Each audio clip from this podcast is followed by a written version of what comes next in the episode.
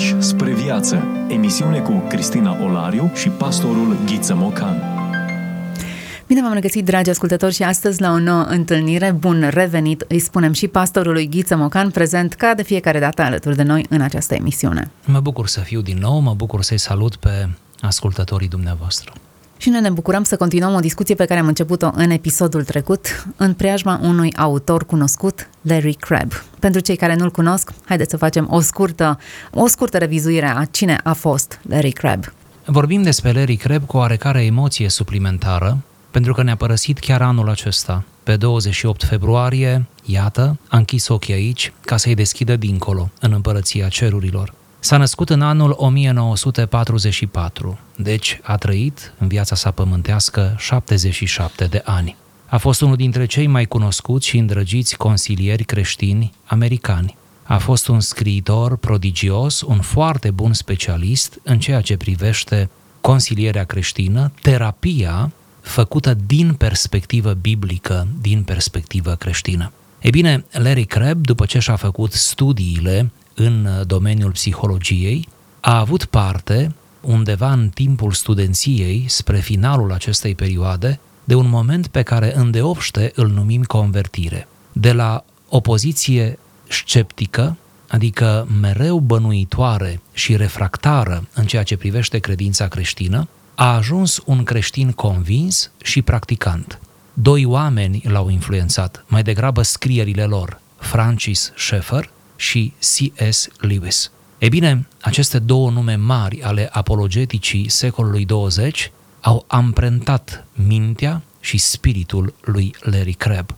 Bineînțeles, a început să scrie, fiind talentat în ceea ce privește conceperea textelor, având condei, cum spunem noi, dar în același timp având și o bogată cunoaștere clinică și psihologică. În 1975, respectiv 1977, a scris primele și probabil cele mai importante cărți din punct de vedere tehnic pe subiectul cel preocupa, ambele despre consilierea creștină din perspectivă biblică.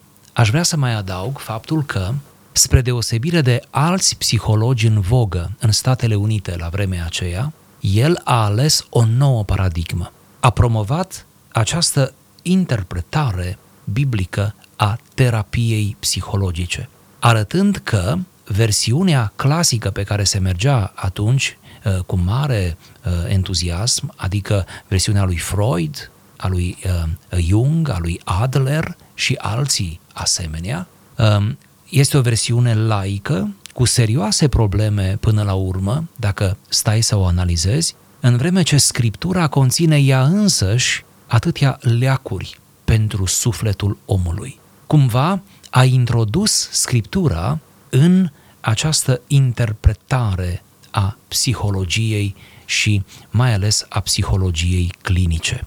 Evident că a predat la câteva universități, evident că a fost foarte mult invitat în tot felul de contexte, a conferențiat foarte mult, a reușit să uh, atragă atenția asupra multor detalii ale vieții de credință și ne-a lăsat în cele din urmă un raft de cărți, peste 40 de cărți, dintre care unele, probabil cele mai uh, bine vândute, s-au tradus și în limba română. În emisiunea trecută și în această emisiune, noi ne oprim în dreptul primei cărți ce a apărut în românește, anume Schimbare lăuntrică, o carte pe care eu am savurat-o cu foarte mult folos duhovnicesc atunci când a apărut, acum este uh, reeditată, deci uh, cred că se poate găsi, iar aceia dintre ascultători care n-au citit-o, să facă bine să o caute spre binele sufletului lor.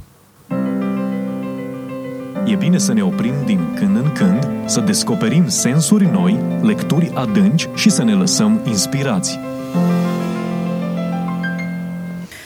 Da, este bine să ne oprim și să descoperim lecturi adânci și împreună să creștem uh, în cunoașterea lui Dumnezeu. Așadar, uh, haideți să poposim în preajma unui paragraf și să-l oferim ascultătorilor noștri.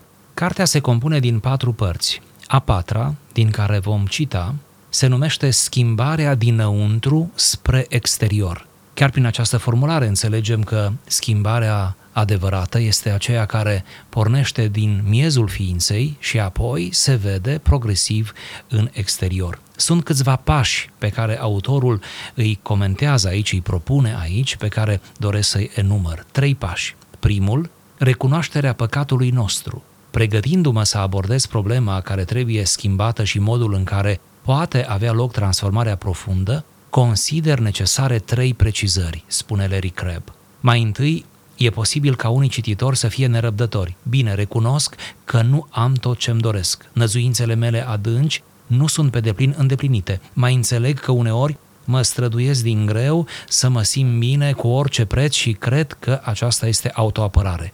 Dar tot nu înțeleg ce crezi că trebuie să fac pentru a-mi rezolva problemele. Bănuiesc că unii se întreabă când am de gând să termin cu teoriile și să trec la ceva practic. Mărturisesc însă că nu există nicio teorie despre pătrunderea în durerile noastre, despre confruntarea cu păcatul. Oamenii care întreabă acum ce să fac, se zbat de obicei în dezamăgirea lor, recunoscând, poate, că viața așa șare părțile ei dureroase, dar străduindu-se din greu, uneori inconștient, să-și înăbușe sentimentele de tristețe, adoptând o atitudine stoică. Este îndoielnic faptul că acești oameni nerăbdători și practici sunt și foarte conștienți de păcatul lor. Adulterul, minciuna, compromisul teologic, acestea sunt păcatele care îi preocupă, păcate de care sunt oarecum convenabil nevinovați. Autoapărarea este un soi de păcat pe care ei nu-l iau în considerare. Mă opresc aici din citare, vreau doar să spun că în această primă uh, uh, referire, în acest prim antidot, în care autorul încearcă să spună în primul rând, ca să ne vindecăm, trebuie să ne recunoaștem păcatul, se referă, cum v-ați dat seama, la păcatul, inclusiv la păcatul acesta al autoapărării, la păcatul de a ne găsi mereu scuze, care poate fi uneori un păcat mai mare decât acele păcate pe care le-am comis.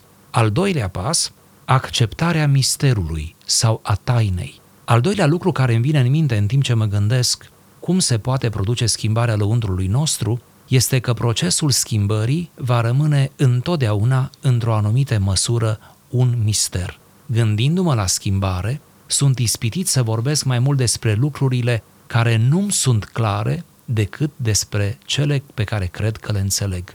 Dar asta ar însemna să scriu o carte inacceptabil de lungă, poate chiar în mai multe volume. E mai bine să discutăm despre lucrurile care ne par clare într-un fel și să fim conciși. Apoi, sigur, urmează câteva pagini de uh, frumoasă elaborare a acestei teme, să acceptăm misterul și acceptând misterul, acceptăm pe Dumnezeu care în mod tainic lucrează schimbare în noi pentru că la primul pas ne-am recunoscut, iată, păcatul. Și, în al treilea rând, asumarea procesului. Vedeți, un proces și nu un eveniment. În al treilea rând, spune Larry Crabb, schimbarea lăuntrică este un proces. Spre deosebire de intervenția chirurgicală, în cazul căreia medicul poate înlătura uneori țesutul afectat și plecăm acasă sănătoși, schimbarea durează o viață întreagă. Este o greșeală să fim surprinși de faptul că reacționăm, noi sau alții, cu o imaturitate păcătoasă. Prea des ne așteptăm la un moment dramatic de devotament profund sau o închinare mișcătoare care să ne schimbe odată pentru totdeauna. Când ne întoarcem la nivelul obișnuit de plictisială, de răutate sau nerăbdare, suntem imediat decepționați. Nu o să ne schimbăm oare niciodată? Mulțumirea de sine care privește păcatul cu ușurință nu este bună, dar odihna interioară care ne permite să mergem mai departe după cădere este o moștenire a crucii. Jertfa lui Hristos ne permite să acceptăm păcătoșenia noastră continuă pentru că întotdeauna mai este ceva de rezolvat. Revin, să nu uităm această ultimă idee, schimbarea este un proces care ne va ocupa, de fapt, toată viața. E interesantă această etapizare a procesului de vindecare. Da, deci nu justificăm, înțelegem că e o taină, ne asumăm un proces, nu sunt rețete facile, dar dacă ne gândim bine, Larry Crabb opera cu suferința, vorbeam, așa cum spuneam și în episodul trecut, avea un doctorat în uh, psihologie clinică, Omul toată ziua întâlnea oameni în mijlocul traumelor și a suferințelor lor, psihice, spirituale, cum menționam, uh, fizice, care generau suferințe psihice. Așadar, avea nevoie să înțeleagă de unde vin toate astea și cum să le așezăm. O afirmație cheie pe care acesta o făcea e că va trebui să ne scăpăm de atitudinea aceasta prin care socotim că avem toate răspunsurile și le știm pe toate nu cumva aceasta este portița în care ne invită să acceptăm misterul și că există acel necunoscut pe care nu-l putem nici explica, nici justifica în niciun fel. Și iată cum aceste trei gesturi pe care le surprinde cartea, pe care le-am surprins și eu într-o oarecare măsură, iată cum aceste gesturi nu sunt altceva decât o chemare la maturitate spirituală. Cam tot ce a scris Larry Crabb uh, este o chemare la maturitate spirituală, deopotrivă în relația cu sinele, în relația cu Dumnezeu și în relația cu ceilalți. El are câteva cărți semnificative despre relațiile interpersonale, cu precădere bisericești sau frățești în sensul credinței. Deci, uh, uh, până la urmă, ori ne schimbăm pe toate planurile, ori nu ne schimbăm deloc. Nu există schimbări parțiale, acelea nu sunt schimbări, acelea sunt doar tentative de schimbare. Deci, uh, uh, trebuie să ne asumăm în mod personal, trebuie să aprofundăm tema schimbării în mintea noastră, în sufletul nostru sau îngăduiți-mi, aproape toată cartea este despre ideea, așa o văd eu, să ne expunem la schimbare, să ne ducem în fața oglinzii. Când ceva nu e în regulă pe chipul nostru sau în vestimentația noastră sau când avem anumite traume din motive strict fizice, evităm oglinda, nu? Când avem câteva kilograme în plus de care nu mai nu reușim să scăpăm, evităm cântarul. Deci, vedeți, evităm uh, acel uh, obiect care măsoară excesul nostru, problema noastră. Într-un fel, uh, uh, Larry Crabb ne cheamă să ne așezăm în fața oglinzii, care pentru el și pentru noi ar trebui să fie cuvântul revelat al lui Dumnezeu, modelul nostru suprem, sigur, Domnul Isus Hristos. Ei bine, uh, această chemare presupune o maturitate, presupune să te oprești în loc și în sfârșit să fii sincer cu tine însuți. Iată cum uh, schimbarea și lucrul acesta mă face să mă gândesc când ne dorim de fapt schimbarea, când ajunge cuțitul la os, în general, îți dai seama că îți dorești schimbare când nu mai poți, când spui așa nu se mai poate. Ne dorim schimbarea guvernului, a regimului, a mai știu ce, a anumitor lucruri exterioare, a serviciului, sau ne dorim schimbarea celorlalți din jurul nostru. Dacă s-ar schimba ceilalți, probabil că lucrurile ar sta mai bine, dar de prea puține ori ajungem la concluzia că noi ar trebui să ne schimbăm sau cred că acest noi ar trebui să ne schimbăm ajunge într-un moment acut de criză când ne dăm seama nu mai pot în felul acesta. Pentru a avea parte de schimbarea lăuntrică, despre care tot vorbește autorul, um, cred, da, că e nevoie să experimentăm câteva căderi, câteva neajunsuri, câteva momente de frustrare în plan duhovnicesc. Trebuie să ne lovim de propriile limite de câteva ori. Trebuie să eșuăm lamentabil în câteva proiecte, cu totul personale, poate unele extrem de intime, care țin pur și simplu de proiectele noastre duhovnicești, trebuie să avem parte de un pic de rușine, nu? Un eșec însoțit inevitabil de rușine. Trebuie să ajungem în starea aceea deloc plăcută de a ne fi jenă de noi, de lucruri uh, care s-au întâmplat recent, de lucruri care se întâmplă poate recurent în mintea noastră de care nu știe nimeni. Cred că trebuie să ajungem la un soi de exasperare, pentru că numai asta declanșează dorința reală de schimbare. Hmm. Mă gândesc că sunt schimbări uh, instantanee. La Saul din Tars mă gândesc acum care a fost schimbat într-o clipită. Totuși procesul lui de schimbare și de convertire a durat ce a fost anevoios. Trei ani a stat uh, doar ca să învețe. Nu s-a întâmplat într-o singură clipă toată schimbarea la untrică de care el avea nevoie. Și deși noi visăm la schimbări de genul acesta miraculoase și atunci când ne rugăm, Doamne, schimbă-mă sau dăm sau făm lucruri legate de interiorul nostru, avem senzația că răspunsul la rugăciune ar trebui să vină instantaneu. Și unor se întâmplă soluții de genul acesta, chiar și în cazurile acestea există un proces care urmează momentului inițial al schimbării. Dar și schimbarea nevăzută este tot miraculoasă. Nu e cu puțin sau mai puțin miraculoasă. Nu, e tot dumnezeiască și aceea nevăzută. Și schimbarea, înțeleasă ca un proces, cum ar trebui să o înțelegem, este tot miraculoasă. De ce oare noi, și asta văd și la mine, considerăm a fi miraculos doar ceea ce se întâmplă odată ca un eveniment fulminant, care ne face să, să rămânem uimiți până la perplexitate. De ce numai un eveniment miraculos este miraculos? De ce nu am admite că și un proces miraculos e tot miraculos? Chiar dacă este, cum ziceam, nevăzut, tainic și uneori nepovestit altora. Nevăzut în prima secundă, dar în timp, cum înflorește un pom? Încetul cu încetul mugurii sunt acolo, procesul e, e treptat. Noi doar avem senzația că a doua zi am florit totul, dar procesul în sine durează de ceva timp. Sigur. Vârful icebergului, cum spunem adesea, e atât de mic, se vede atât de puțin, în vreme ce um, uh, ce este în apă, nu?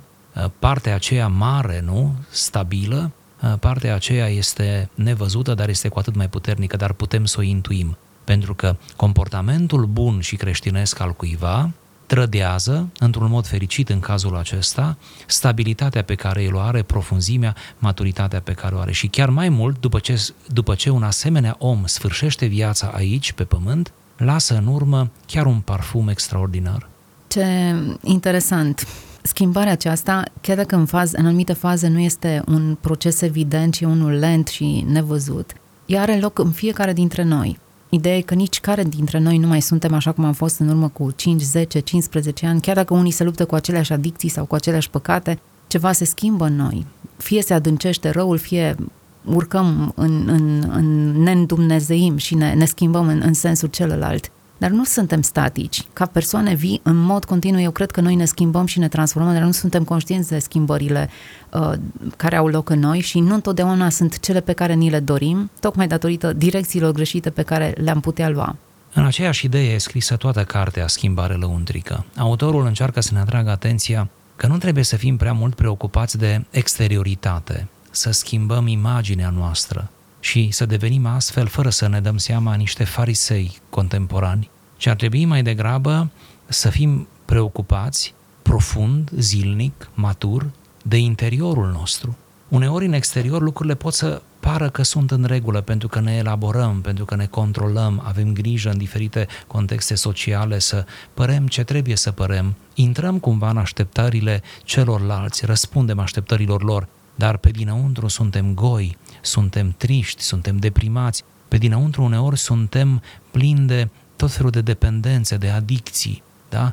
Uh, care construiesc pe dinăuntru cumva uh, o imoralitate, nu o moralitate, care ne fac tot mai vulnerabili înaintea atacurilor celui rău. Ori autorul vrea să spună, nu, hai să construim înăuntru, hai să fim atenți la interiorul nostru, hai să ne întâlnim cu noi înșine în sfârșit cu onestitate, Hai să ne purtăm aspru cu noi înșine, să fim exigenți cu noi înșine, măcar cât suntem de exigenți cu ceilalți de lângă noi. Asta e marea chemare a lui Larry Crabb.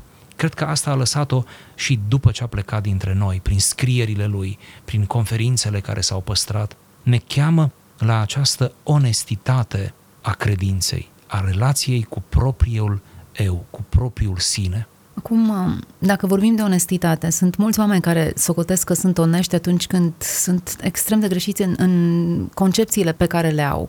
Și atei cred că sunt onești prin faptul că își uh, exprimă necredința în felul în care o fac. Ați exprima cu acuratețe ceea ce gândești și simți, nu totdeauna este sincron cu adevărul. Dar când mă gândesc la Duhul Sfânt, care e numit în două moduri preponderent în, în scriptură mângâietorul și Duhul adevărului, cele două dimensiuni se suprapun perfect. Până la urmă, nu știu dacă poți să mângâi pe cineva cu adevărat, să-l, să-l faci să iasă din starea de suferință, să-i alini cumva suferința, dacă nu îl confrunți cu adevărul. Iar adevărul acesta nu este unul care îl despică în două, din contră, este unul care vindecă. Ce bine că ați menționat adevărul. Cumva, Larry Crabb pledează pentru adevăr, dar adevărul creștin, adevărul biblic, adevărul revelat. Larry Crabb parcă vrea să ne spună, prin tot ce ne-a lăsat, că uh, onestitatea aceea simplă, simplistă, la care făceați referire, adică și un ateu e onest în sensul că spune ce gândește, nu te minte. Deci, onestitatea aceasta simplă e numai începutul. Noi trebuie să ajungem la forme superioare de onestitate în care trecem toate gândurile noastre, trăirile noastre prin filtrul unei autorități superioare nouă, autoritatea scripturilor, implicit a lui Dumnezeu. Ori iată, sunt forme de onestitate. Deci este o onestitate simplă, să nu mă minți, dar este o onestitate mai mare să nu te minți pe tine însuți, ci să-ți filtrezi gândurile și trăirile printr-un adevăr imoabil, care nu se schimbă. Cumva, la această onestitate cred că ne cheamă autorul. Și acum, dacă ne oprim asupra unui caz celebru din scriptură, Iov cu prietenii lui, prietenii lui care sucoteau că spun adevărul, dar nu făceau altceva decât să încerce să justifice suferința în apărându-l pe Dumnezeu. Uneori, și cred că Larry Crabb face apel la lucrul acesta, în încercarea noastră de a justifica bucuria, pacea creștină pe care le găsim pe paginea Scripturii, omitem tocmai afirmarea suferinței sau numirea ei în legitimitatea ei, ascunzându-ne după deget. Da, cred că asta facem ca niște copii. O facem uneori inconștient. O facem de teama unei schimbări radicale. Pe de o parte am vrea să ne schimbăm, de altă parte ne este frică să o facem. Ni se pare că ar fi un cutremur prea mare al ființei. Ni se pare că ni se clatină temeliile, ba poate mai și află cineva, mai și vede drama acelei schimbări și parcă nu suntem dispuși să o acceptăm. Cred că trebuie mult curaj pentru schimbare, mult mai mult decât pentru inerție și ce trist, uneori, semeni de noștri, poate noi înșine, acoperim în viața noastră anumite căderi, anumite alunecări, atitudini nepotrivite, lucruri imorale până la urmă, indiferent că sunt cu gândul, cu fapta, cu vorba, le acoperim, ne consumăm energia să ne cosmetizăm, să ne îmbrăcăm în catifia, da? relațională, în loc să rezolvăm problema din interior. Până la urmă trebuie să recunoaștem, avem cu toții nevoie să abdicăm înaintea lui Dumnezeu și să recunoaștem ca și Apostolul Petru la pescuirea minunată din Luca de la capitolul 5. Pleacă de la mine, Doamne, că sunt un om păcătos. Eu personal am avut momente de genul acesta, nu foarte dese, dar trebuie să spun cu onestitate că am spus, Doamne, trebuie să cauți pe alții mai buni. Cu mine îți pierzi vremea. Da, da, cred și eu am avut, cred că toți avem sau ar trebui să avem. Cred că uh, aceasta e chemarea. Nu te poți maturiza, nu poți crește, nu te poți bucura de tine, spiritual vorbind, dacă nu treci prin procesul acesta dureros al schimbării. Într-un anumit fel, noi nu facem o pledoarie pentru suferință, dar ea este inevitabilă în viața noastră. Auzeam un cântec și mi-a plăcut light motivul acestui cântec. În cer, singurele răni care vor mai fi, urme de răni și cicatrici, vor fi ale lui Isus. Acolo, într-adevăr, fiecare dintre noi vom fi restaurați de plin și nu vom mai avea urme ale suferinței noastre terestre. Și acolo singurele răni sau urme de răni vor fi urme ale iubirii. Aceasta este realitatea. Aici pe pământ încă suntem plini de răni și cicatrici și nu putem nici să le mascăm și nici nu ar avea sens să le mascăm. Până la urmă, a vorbi deschis despre ce ne doare și ce ne face să suferim ne-ar face mai autentici în mărturia noastră creștină. Desigur, travaliu este pentru aici și numai pentru aici. Dincolo, suntem recompensați și vom fi recompensați. Dincolo, lupta aceasta se va sfârși și vom savura, sigur, prezența lui Dumnezeu pentru eternitate. Când ne gândim și în acești termeni, nu? Atunci merită să luptăm aici, merită să suferim aici, pentru că dincolo să ne putem bucura, iată, de recompensele divine. Acum, simt uh, nevoia să contrabalansăm în, în discuția noastră următorul lucru. Eu nu cred că Biblia încurajează o atitudine de victime sau de oameni care plâng continuu, pentru că viața aceasta este plină de suferințe. Mântuitorul nu a făcut-o, dar când a fost pe cruce s-a comportat așa cum se comportă un crucificat, binecuvântând, bineînțeles, și rugându-se pentru dușmanii lui, dar nu a, a dansat ca la nota din Cana. Cred că nu, nu un uh, comportament de victime sau de oameni care sunt mereu posomorâți este cel care e onest și care reprezintă modelul vieții creștine. La fel cred și eu, da. Privind în scriptură, cred asta, privind în istoria creștinismului, nu? Milenară de acum. Um, mari oameni ai credinței, în cele mai grele momente, au dat dovadă de demnitate și unii dintre ei de jovialitate. Vă gândiți că în mijlocul unor suferințe emoționale și fizice teribile, unii dintre marii noștri eroi și-au permis să aibă un umor de înaltă calitate. Asta nu e puțin lucru. Și să nu uităm pe eroii din temnițele comuniste care cu atâta demnitate și-au dus suferința, care au găsit atâta miez și semnificație. Acum îmi vine un nume, deși sunt mult mai multe, uh, Steinhardt, care își intitulează volumul Jurnalul Fericirii, o experiență spirituală în mijlocul cele mai crunte suferințe, dezumanizante, care pe unii i-a omorât, i-a, i-a trântit de pământ. Pe acest om suferința l-a nobilat, l-a făcut să se întâlnească cu adevărat exact. cu Dumnezeu. Și acest om a spus, în rezumat, pentru mine temnița comunistă a fost academie și altar. Asta nu înseamnă că justificăm uh, temnițele comuniste și suferința în sine, că am încurajat în niciun fel, dar trebuie să găsim că în mijlocul unor situații atât de dificile și inexplicabile, Dumnezeu lucrează fantastic.